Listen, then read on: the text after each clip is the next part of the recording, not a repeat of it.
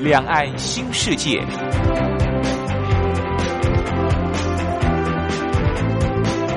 这是一个让您打开视野、胸怀两岸、放眼全球的云端世界。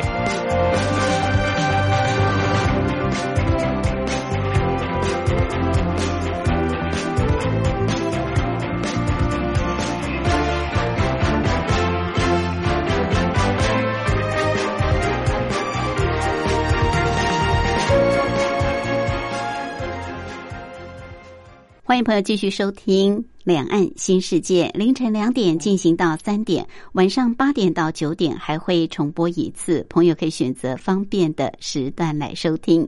今天是礼拜天，美好的星期天，要带大家出游。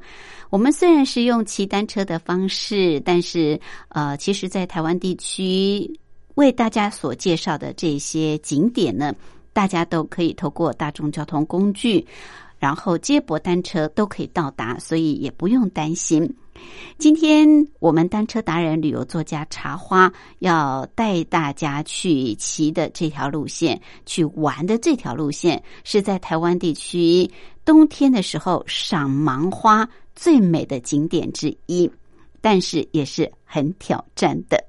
好，它主要是在新北的瑞芳跟平溪这个地方，平溪县。啊，是台湾的一条支线，像平溪老街可以放天灯，朋友可能都很熟悉。还有另外就是十分寮瀑布、十分老街、金铜老街，在这沿线上啊，都是很美的景点。好，我们今天跟着茶花慢慢的来骑就对了。另外，今天还有一个小单元是铁马百宝箱，主要是告诉骑单车朋友。要注意的事项，我们先来安排一首好听的歌曲，就进入台湾逍遥游，贤子所带来《我要去旅行》。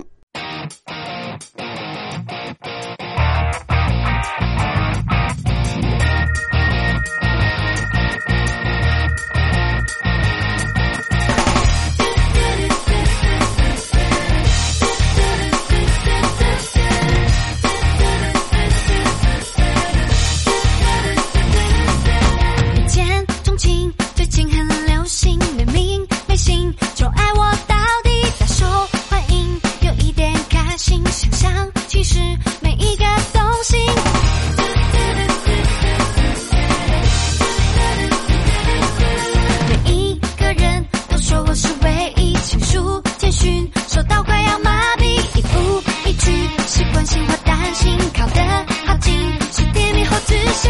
突然。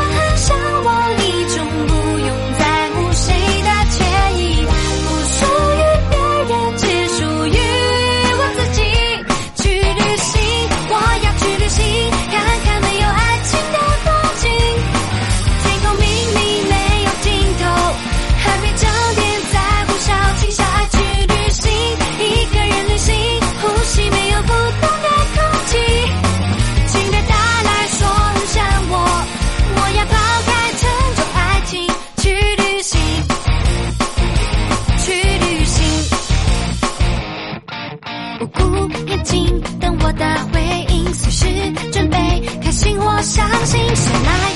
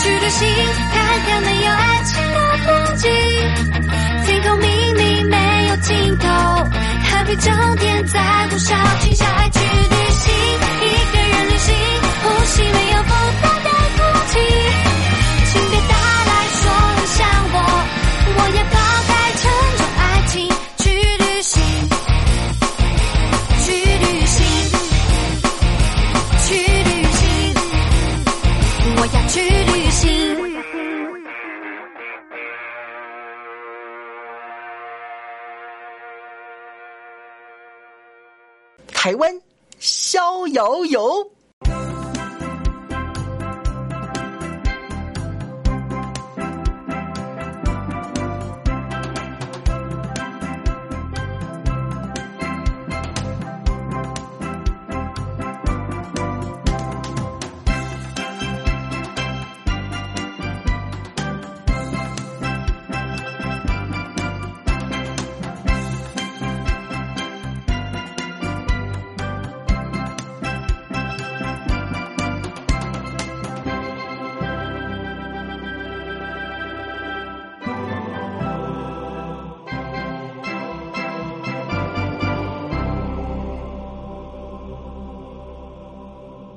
这个单元的主讲人是单车达人、旅游作家茶花，他目前也是万华社区大学老师李立忠。茶花好，大家好，好赏过了夏天的荷花，秋天的栾花，到了冬天呢，我们要赏芒花。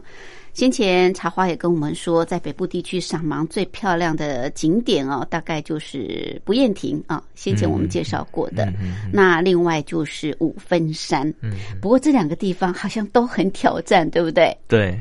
嗯，算是挑战中还比较挑战的，挑战中挑战级的。呃，因为一般来说，芒花也都是在山上嘛，高山上比平地。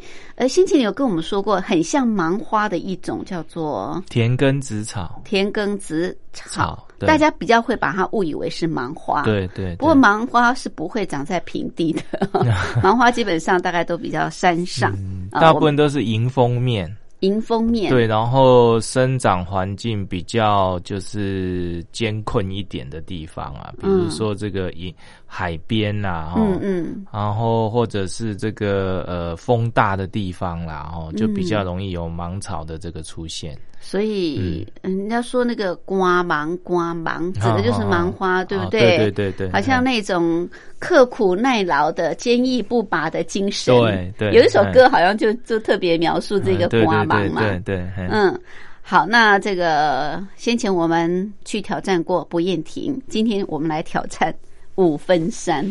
哎，这两个地区好像不会距离太远，对不对？路线蛮接近的，对，其实它都是在这个新北跟这个基隆的这个交接的这个地方。嗯，好，那因为这个地方它在就是大概在东北角，然后。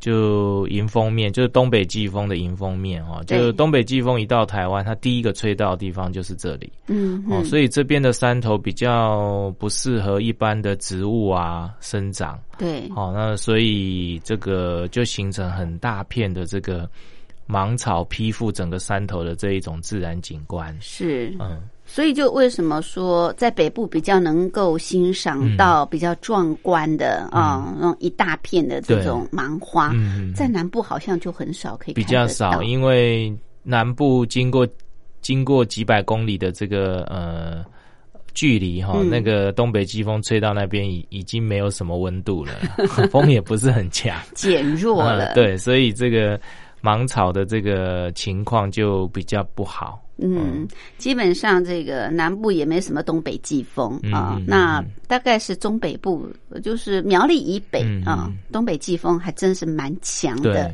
尤其是新竹，新竹风，新竹风有名，就是东北季风很强。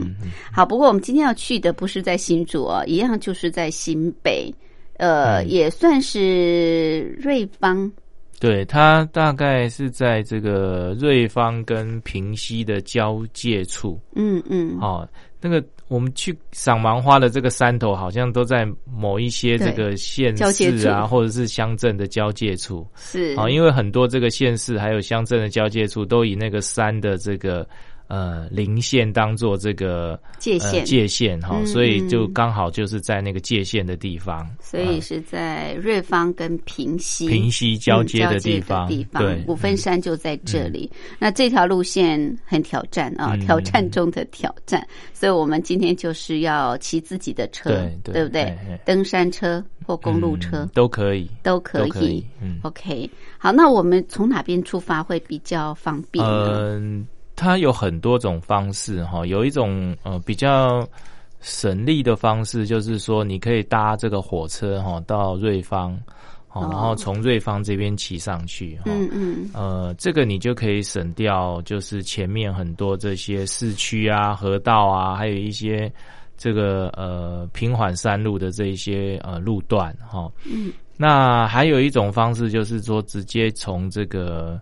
呃，台北这边骑骑过去，哈，台北这边骑过去，哈，那就比较远一点，比较远。哦呃，还有一种最简便的方式，就是说你搭火车到这个十分车站，哦，就是平西的十分寮那个地方。嗯，不过这个。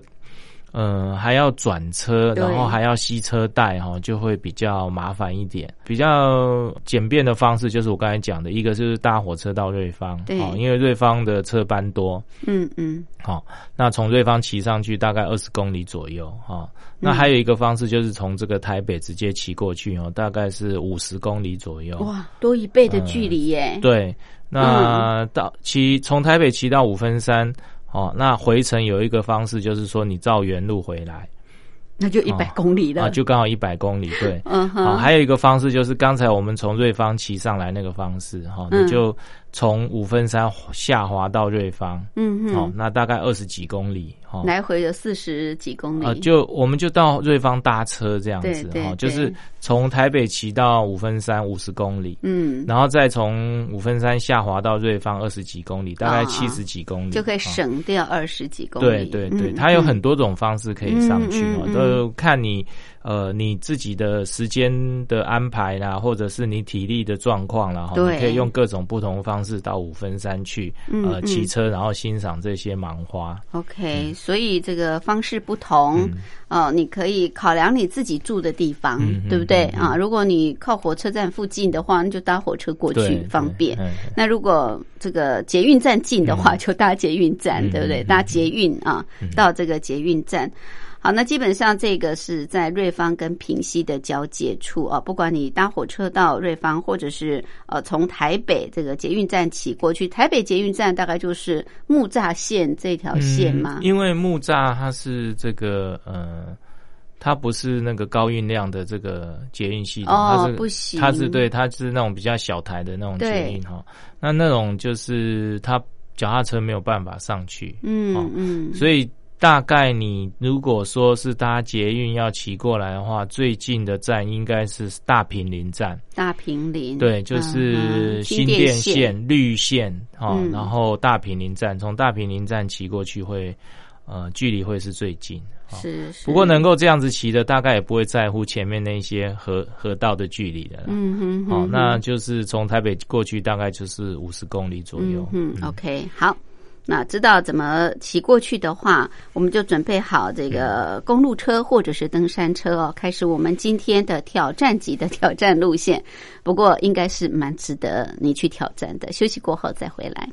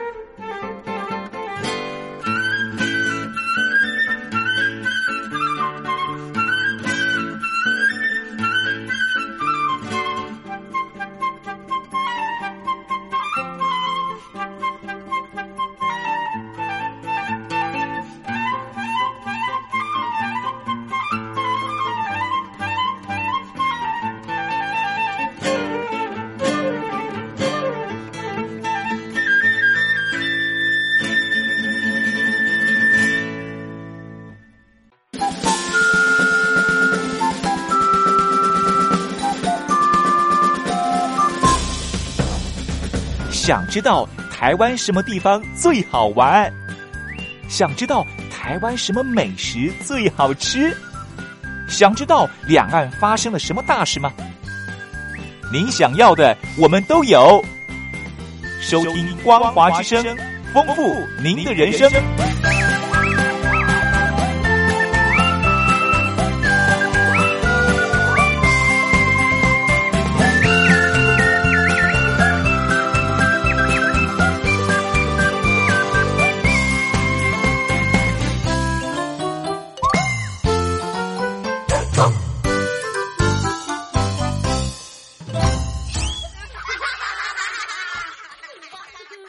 这个单元的主讲人是单车达人、旅游作家茶花，他目前也是万华社区大学老师李立忠。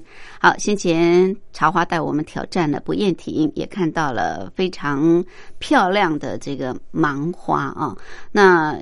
刚刚茶花也说，这个芒花因为它是在东北季风的迎风面，基本上也是在山上啊，所以路线都不是很 很很好骑的，都要有一些体力上的挑战的。那今天呢，我们要去骑的也是北台湾地区哦，也赏芒的热点五分山，就是在瑞芳跟平溪的交界处，当然也是在山上。那刚刚说你可以搭火车到瑞芳。啊，这个站瑞芳站出发的话，到五分山大概二十公里左右，那也可以直接从台北骑过去哦，大概五十公里左右，就看你自己的选择。好，那如果我们今天是从台北骑过去啊，来一个大挑战好了，来回一百公里，好，怎么骑呢？呃，其实。台北骑过来，大部分就是呃，你以这个木栅哈，大概动物园呐哈，你以动物园为目标，往那个方向骑。嗯哼。哦，那从那个方向过来的话，最棒的路线就是这个景美溪自行车道。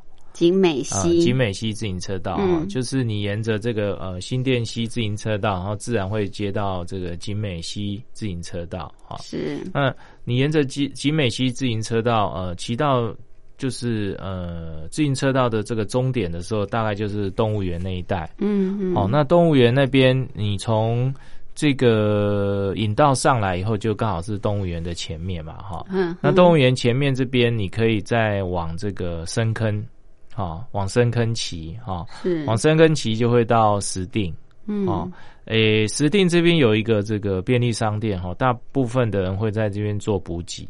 哦，好，因为从这边开始就开始进入这个一零六公路的这个呃爬坡路段哈，对，也就是山区哈，山区段哈。嗯，那在这个呃石定这个地方，呃，有一个石定堡哦，嗯，就是它有一个山洞啊，那个那个山洞叫石定堡，就是对，然后大家都会叫叫它这个我们。单车界都叫它石定堡，那那边有两间便利商店，嗯，好，那两间便利商店你可以做补给。哦，OK，好，那你这边呃做做完补给以后，就开始往这个呃平溪啊推进啊，那接下来就都是山路啊，所以。在这个地方没做好补给，再进去就没有地方可以补给啦。有啦，那可是就有有点距离了。哦，OK，有有点距离了。对对，是。那因为这一段山路呃还蛮长的哈，就是你要一直到这个，呃，如果是如果是这个便利商店补给的话，你要一直要到金铜。金铜这个地方，金铜老街，金铜老街那边哈，OK，那边才有便利商店或者是有商家哦，你可以这个做补给这样。是是。那这段路如果说是呃脚踏车的练家子的话，其实是还好啦。嗯哼。好，那如果说一般的这个呃一般的大大众的话哈，休闲骑的大众，其实对他来讲已经是蛮挑战的。你你是说骑到这里就已经很累了，对不对？很累啊，因为它中间有一个高点，大概是大概是接近这个三百左右吧。哇！所以就就就会呃有点挑战。嗯嗯。那这个呃呃到金铜这边有这个金铜老街，对对，金铜老街，然后这个还有这个矿乡的这个文化。好，然后有一些这个老车站啊，还有这些呃那个老街啊可以逛哈。其实你可以呃安排，就是说前面是一些这一些矿业的文化之旅哦，然后它矿业文化之旅之后再开始挑战这个五分山的自然景观。嗯啊，一路上其实一零六都是这个。全部，它那个一零六的这个呃，沿着这个就平溪支线，嗯哼，平溪支线上面其实大部分全部都是这个当初的矿业留下来的一些小车站哈，都很有这个味道。嗯，不过因为这个近年这边呃算是观光的旅游景点，没错，好，所以有放天灯哈，呃这些活动哈，嗯。人潮会有点多，没错。那如果说你的旅游方式是不喜欢人潮的话，这边你可能要早点来，哦，人才不会这么多。呃，错开这个人潮的这一些聚集的时间，就是在我的经验来讲，大概在中午以前，这边人都不会太多。哦哦，是。那你从金铜这站这边哈，就可以开始你的这个。呃，平西线的小火车站之旅，嗯，第一个是金铜车站，金铜，金铜它是这几个车站里面保存比较好的，它是老旧的车站吗？呃，它是当初这个日治时期留下来的那一种，呃，风味的。木造木造，然后黑瓦的那一种，嗯，那种车站是是啊，那边其实不错哈，那。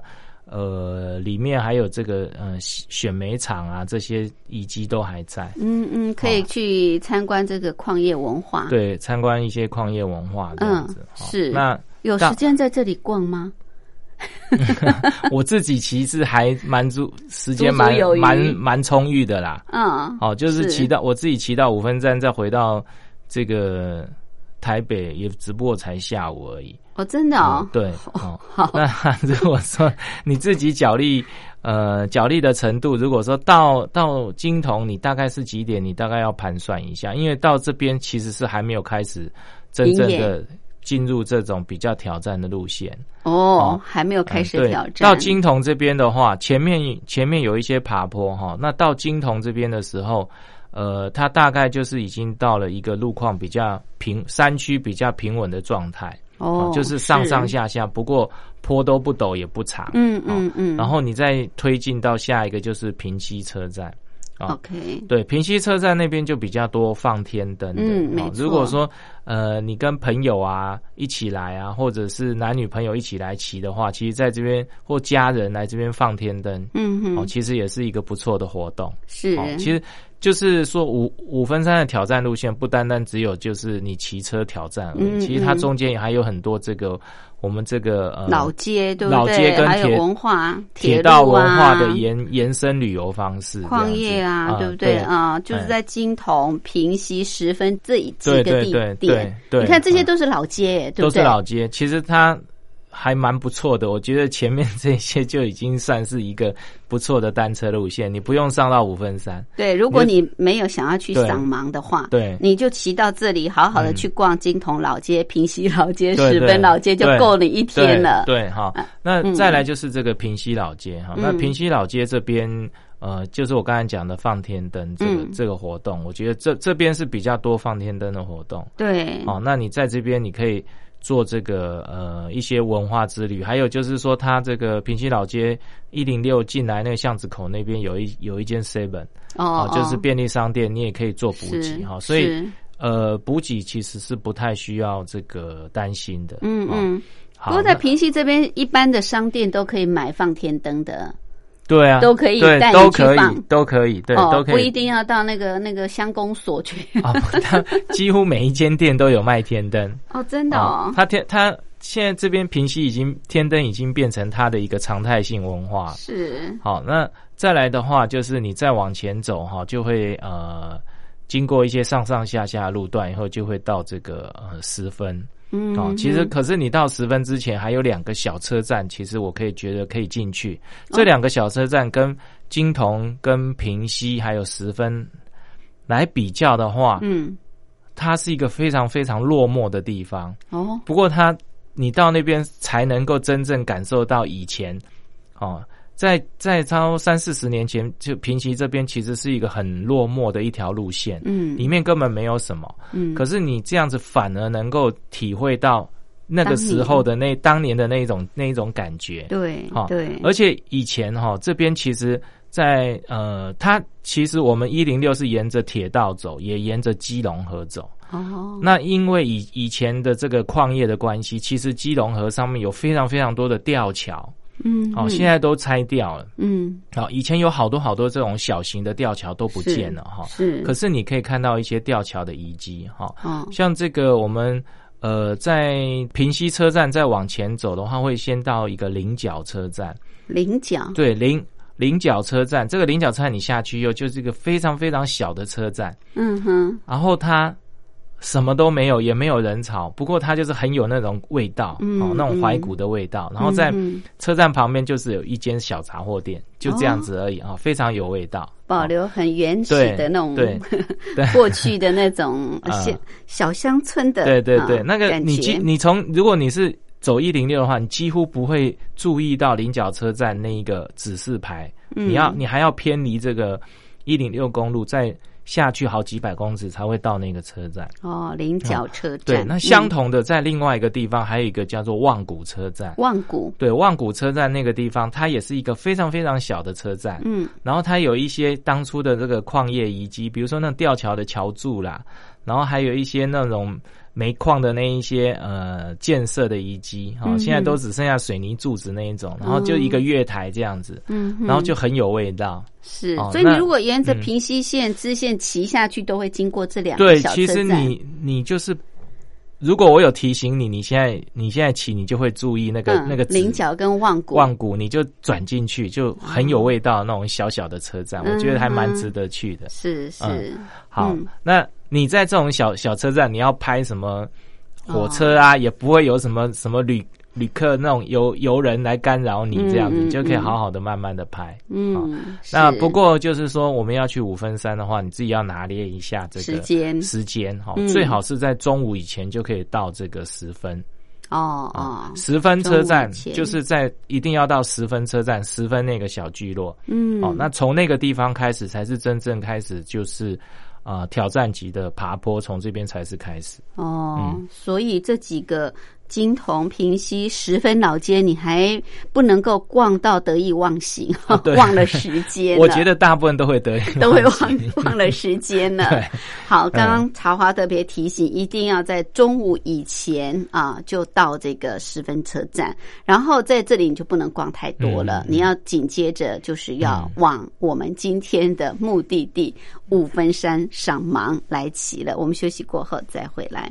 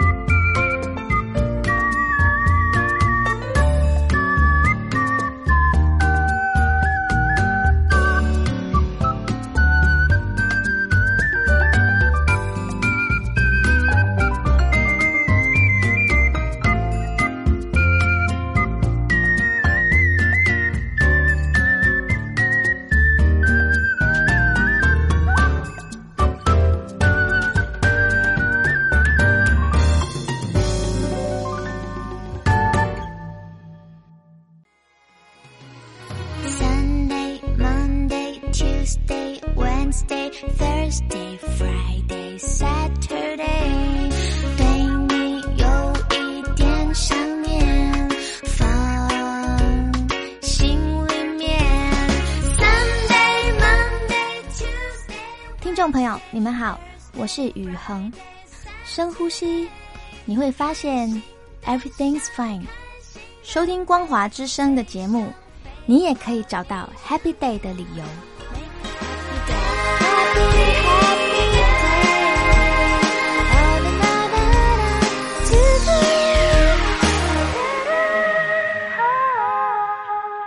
这个单元的主讲人是单车达人、旅游作家茶花，他目前也是万华社区大学老师李立忠。好，今天茶花带我们去赏冬天最美丽的芒花，呃，大概都在深秋到初冬这个时候啊，这是赏芒的季节。那在北台湾最有名就是不厌亭，还有我们今天要去的五分山，但是因为赏芒都是在山上，所以路线都比较挑战。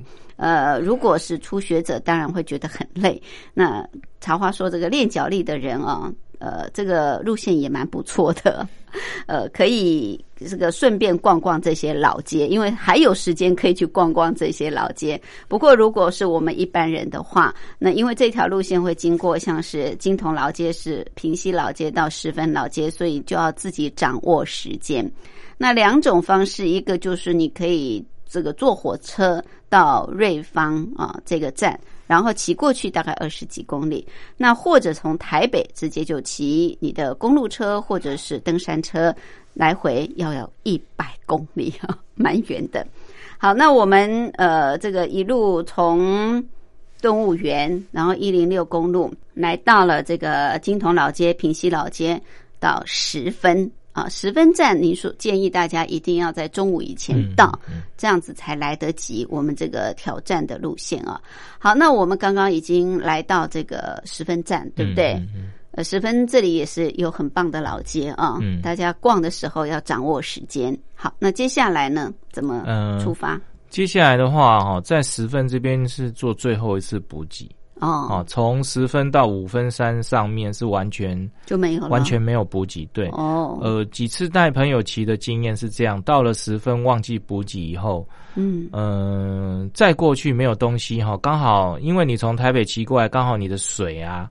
好，你的东西也刚好会用完，对，哦，所以接下来你会非常的艰苦，哦，因为你没水喝，没有东西吃，而且才开始要又渴又累，你就会比较痛苦一点，哈，因为接下来路线真的是，呃，完全没有任何的东西可以补给，它是完全的就是空无一人，然后是整个就是自然的状态这样子，是，所以在十分这边。呃，请记得一定要把东西带好。嗯，哦，一定要把东西带好，因为接下来路虽然不长哈，从十分到这个五分山顶大概是十公里左右。嗯，哦，不过这十公里就是真的是比前面都还陡。哦，前面你来其实已已经耗费一些体力了。对，那接下来这十公里是很陡哈，最陡的路段是从十分到这个一零公六公路的最高点这个地方哦，就是。大概是十分，这个五分山登山口这个附近哦，这这五公里是非常非常陡，它的坡坡度大部分都十几趴左右。哇，嗯，是，所以不要小看这五公里而已。对对对，就大部分都是。大部分都会在这五公里这边，有的会放弃，就是在这五公里。好，你这五公里过去，反而五分山那里反而比较不陡。哦，好，是是。好，那这个补给做好以后，我们就往这个五分山前进。哈，嗯。那如果说你真的是你不是脚踏车主，还有一种方法去五分山，就是你坐车到这个十分车站。哎，好，十分车站这边有一个五分山的这个登山步道。哦，它可以从五从这个。呃，十分这边走登山步道上去五分山。哦，好，你到那边问一下，因为那边人大概都大家都知道那个五五分山的登山步道，就用践行的方式上去就对，用践行方式上去，哈，那也是一个不错的方式，嗯嗯，好，呃，不过用脚踏车骑的那个感觉就是又不一样，对，因为脚踏车上去的这个公路是非常的漂亮。哦，好，那你到了这个五分山。五分山这个呃，它上面其实是一个气象雷达站。嗯，那在我刚才讲有十公里哈，我们那我们大概可以把它对切哈。五公里是后段的一零六哈，就是从十分到瑞芳这一段的一零六公路。嗯嗯，那你到了这个五分山的这个大门口哈，它其实是禁止这些什么车辆进去的。哦。那那个那个山头其实是中央气象局的这个一个气象雷达站。哦，而且汽车进去以后非常非常难回头，嗯哼，因为它到最后到底的时候是呃没有一个回转的地方。啊，真的，对你必须很小心的做那个，就是在这个。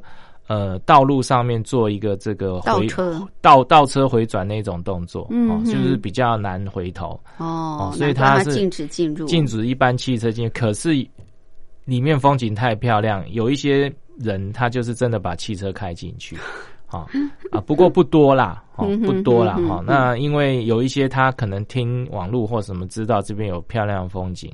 要开车进来哈，不过回头真的是很辛苦，嗯，在那边，嗯，好，那脚踏车进去的话，是对脚踏车来讲，那个是非常非常好的道路，也非常的宽广，哦，是，对，然后就大概就是说，从这个大门口进去到五分山气象雷达站，大概是五公里，五公里，这五公里路呢，它就是披满了这个芒草，哦，然后两边吗？对，两边都，其实它应该说是一个一个山头哈。那这个山头，它的道路是在这个山头里面迂回哦，所以你到了最顶端往下看的时候，就很像你在开拍。看电视有一些这种汽车广告，那一种汽车广告在那种迂回蜿蜒的那种山头里面，那一种公路，它从下往上拍那种公路的那种感觉，就非常非常的漂亮。嗯，好，然后这个山头是白茫茫的。对你，你你一进去，你就可以感觉到，虽然你的视野不是像人家空拍这样子，不过你可以感觉得到，那个山头其实是你是。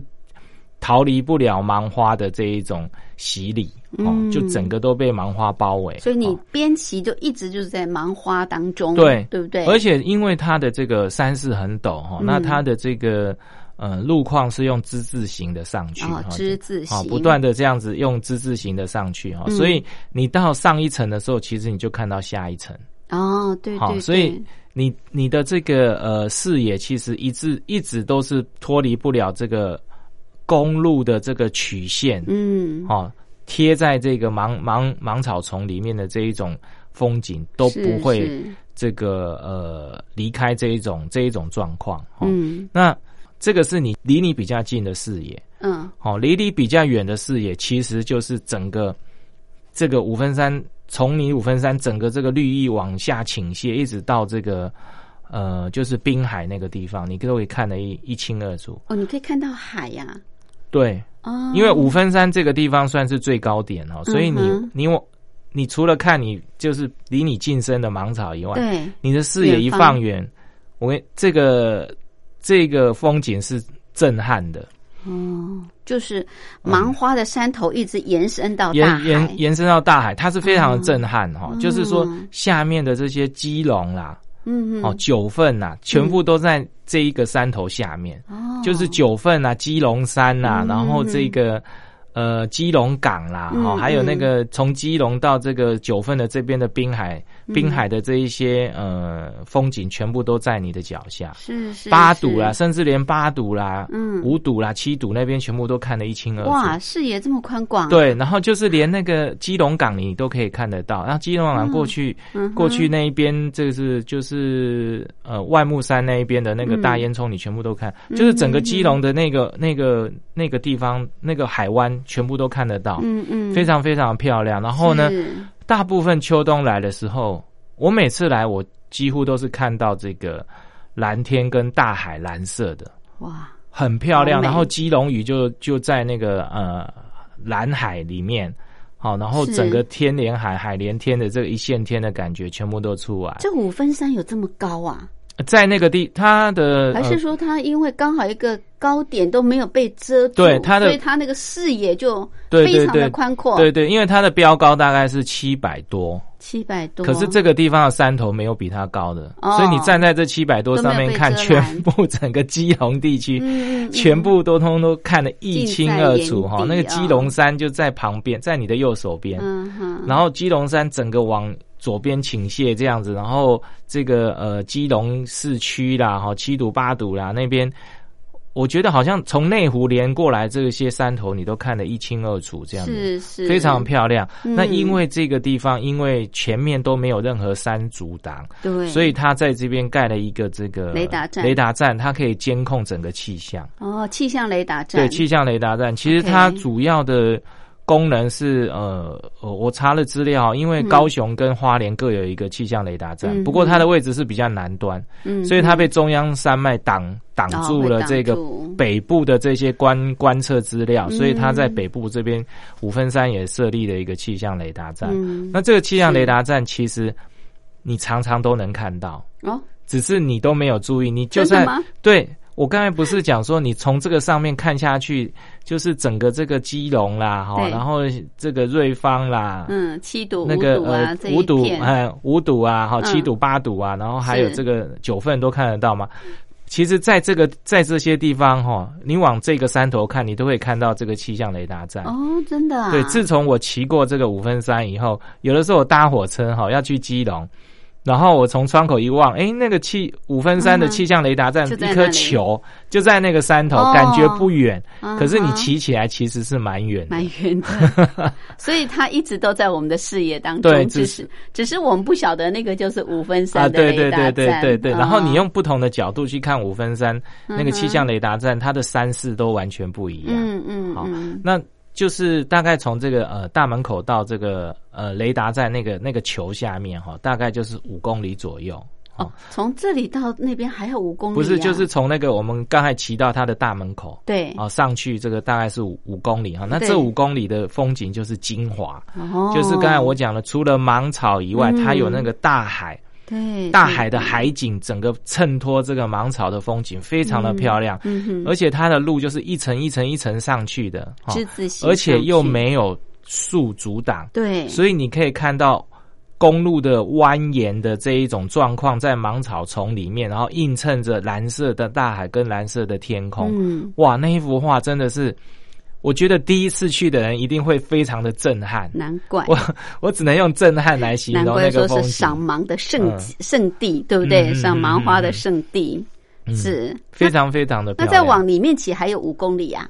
啊，对，就是五公里，它就会到雷达站的那个那个门那个门口，那个雷达站是不能进去的，对对对，好，就只能到那边。嗯，好，到那边的话，汽车我看几乎都只能用倒车出来，因为它那个路很小，嗯，不然你在那边回头，它的那个路宽呐，嗯，大概就是一台车的这个嗯。宽度，所以你就是要那边一一直一直在那边前后前后这样弄弄了很久才能够。所以人家叫你不要开车上来嘛，你不听就是要就是要这样子。而且这一条路上就是很多这个呃体力好的车友都会骑上来。嗯哼，哦，那大部分都是一些骑这个诶公路车的练练家子都会上来，就因为这边风景实在太漂亮了。嗯，好，那这个骑五分山这个呃。地方啊，有一有一点要特别注意，嗯，因为我骑了，我几乎年年都上去。哦，真的，你每年都去练？我每每年都上去，因为我不是去练车，我是要去看风景。那风景实在是太漂亮了哈，真的是让人流连忘返。每年都一定要上来，都会想念。曾经有一年我上去三次，哇，对，因为我自己去一次，我又带朋友上去两次，是那。这个地方，因为它的道路不属于我们的交通法规的一般道路，因为它这个道路是这个气象雷达站的这种私用道路哈，所以它不包含在这个一般道路的这一种状况里面。是，所以它的维护并不是什么我们那种公路局在维护的哈，它是自己的这个呃气象气象站在维护的，对，所以它就是堪用就可以的。虽然路况不错，可是因为它这个有一些地方哈。呃，它它看起来是很好啊，不过有一些地方它有一些裂，不是它有一些裂缝。哦裂，然后它的裂缝是直的。哦，我知道。它直的，可是那个裂缝很小，对于登山车来讲是没影响，对于汽车、对机车都没影响，可是对于公路车有影响，因为公路车的这个轮子轮子很细。哦，我有卡进去吗？对，有一年我就是这样，我就是看风景看到太入迷了，没有看，因为。就是你在往前的时候，你在看风景，你要用眼睛的余光去瞄这个前面的路况。其实你看起来路况是不错，嗯，可是它有些缝哈裂的很很小。那因为这个公路车的轮胎很窄，对，它刚好就可以插进去那个 缝里面。然后呢，我骑骑骑，我就插进去，插进去，车子整个停住。哇！停住以后没有速度，没平衡，然后我就跌倒了，倒下来。哦。然后我刚才讲啦。它是一层一层上去的，对，所以那个裂缝是离离这个路边很近的。路边其实下下去是下面那一层，它每一层距离大概都有十几公尺高。嗯，所以你如果不小心你就掉会掉下去。对，然后那时候是后面有一个车，呃，女车友跟着我，嗯，然后我骑骑骑我就跌倒，然后他就起来就说。诶，我刚才看你不是骑的好好的吗？你为什么会跌倒？我说，你看那边有一条缝，我的车子是插在那个缝里面跌倒的，是太危险了。嗯，所以就是要特别提醒大家，就是说你上来五分山这一条道路的时候，路况虽然好，可是它有一些这个裂缝，对，好，很容易就是因为公路车的轮胎太细，它会直接陷入这个裂缝里面去，然后就。很容易造成这个跌倒的状况。风景太美啊，美到都忘记这个道路状况了，就好像有些人拍照拍到一直推推推推到 就跌下去了。看风景的时候，真的要注意一下路况，要小小心安全。对，没错，很多那种比较危险的风景区都会特别提醒大家，拍照的时候啊，就是不要再在那个移动。对对对。然后我刚才有跟大家讲说，这个东西，这个路况，这个道路，它并不是一般。的道路，嗯，它是五分山气象雷达站使用的道路，所以它，而且它在大门口已经树立大叫大家不要进去的那一种警语，嗯，所以你进去的话，万一你发生意外，应该都是要自行负责，自行负责，对，对，对，对，对，好，这个太棒的、太美的景色了，美到都忘了，呃，这个危险性，忘了自我了。好，那欣赏完就是原路再骑下来，对，就原路回程，在原路回程啊。呃，原路回程大部分都是下坡，哦，可是它还是因为在山顶，它有一些上上下下的，回去是会比这个上来的时候轻松非常非常的多啦。不过就你骑上来你也有点累，你再回去就是会还是会有点吃力。嗯，好，不过你如果说你要省省掉回去这五十公里的话。你就滑到瑞芳，嗯，你到瑞芳是一路下坡，哦哦都没有任何上坡，对，就会轻松很多。然后你从瑞芳搭火车，这个回回台北，嗯，那你如果说你没有带吸车带的话，你就必须要固定班次，哦，是。那我就曾经有过，就是说没有带吸车带到瑞芳。没火车可以搭，有火车可以搭，可是等很久。它火车有限定，就是说我一列火车只能上八台脚踏车。哦，那那个忙忙花季的时候，其实很多车友都到那边去骑车，所以它一定会超过八个人搭。嗯，哦，那如果说你要搭火车，你就把汽车带带着，那你随时都可以上，不限班次，你都可以上。OK，嗯，好，这忙花季的时候，嗯，要。这个搭火车就记得带吸车带就对了。啊，那那你就可以节省很多的时间，不然你可能要一直等一班又一班的，对不对？好，真棒的这个北台湾的赏芒五分山哦，虽然很辛苦很挑战，但绝对值得一游的。所以茶花每年都上山去欣赏哦，那特别呃推荐给大家，谢谢，谢谢。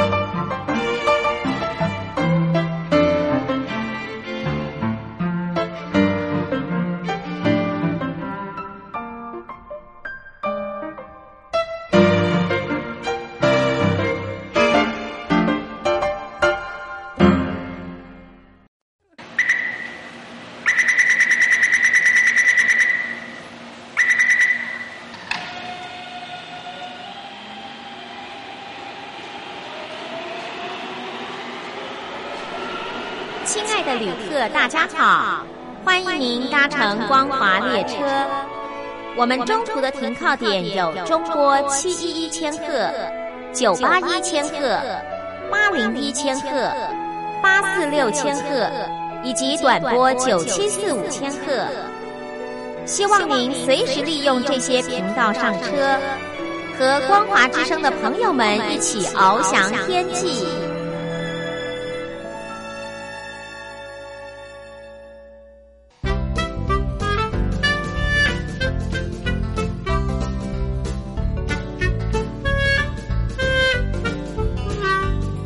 铁马百宝箱。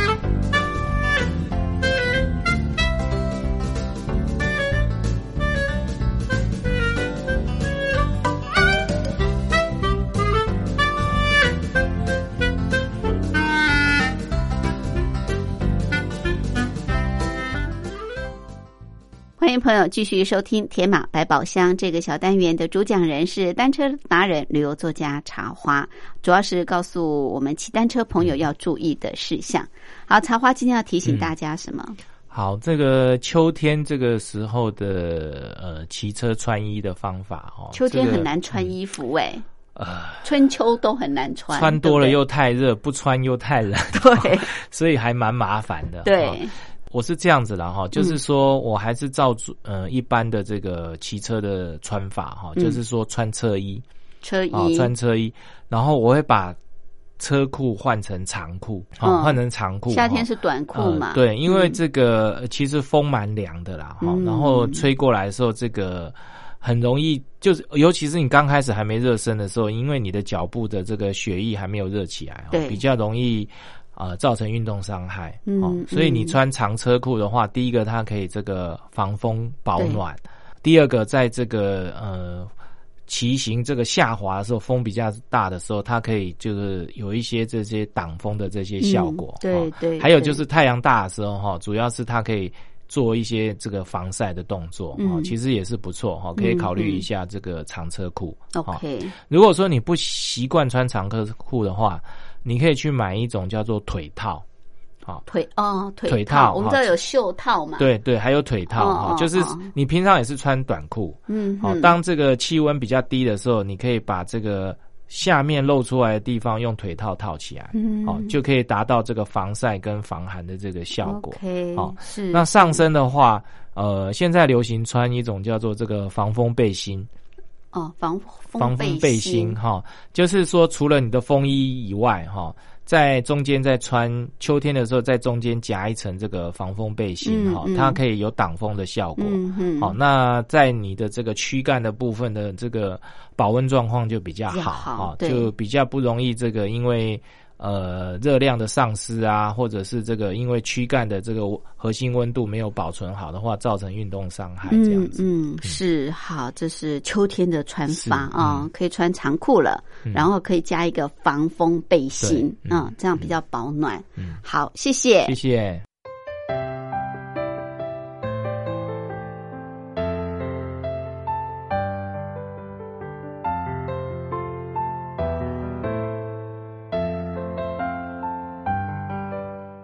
这里是光华之声，我是吴云。朋友现在收听的节目是《两岸新世界》，进行到这儿也接近尾声，感谢朋友的收听，祝福您平安、喜悦、健康。